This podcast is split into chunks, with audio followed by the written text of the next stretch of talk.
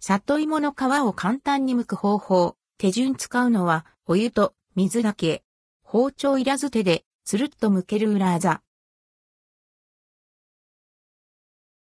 ほこほこした食感や滑らかな口当たりが美味しい。里芋。寒い季節に食べたくなりますが、皮を剥くのが面倒で買うのをためらいがち、なんてことありませんか？里芋は水に濡れると、ぬめりが出るので、土を軽く落としてから乾いたまま皮を剥くのがおすすめ。ですが、今回は、さらに簡単に、包丁すら使わずに皮を、つるっと気持ちよく剥ける裏技をご紹介します。里芋の皮を簡単に剥く方法、手順。材料、里芋鍋ボール水。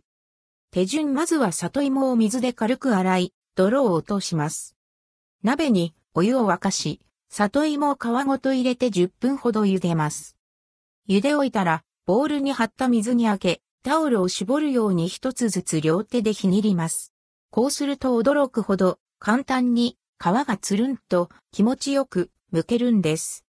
里芋にはもう火が通っているので、このまま焼いたりマッシュしたり揚げたりとお好きに調理して OK。里芋を茹でている時間に他のおかずの準備ができるので時短も叶います。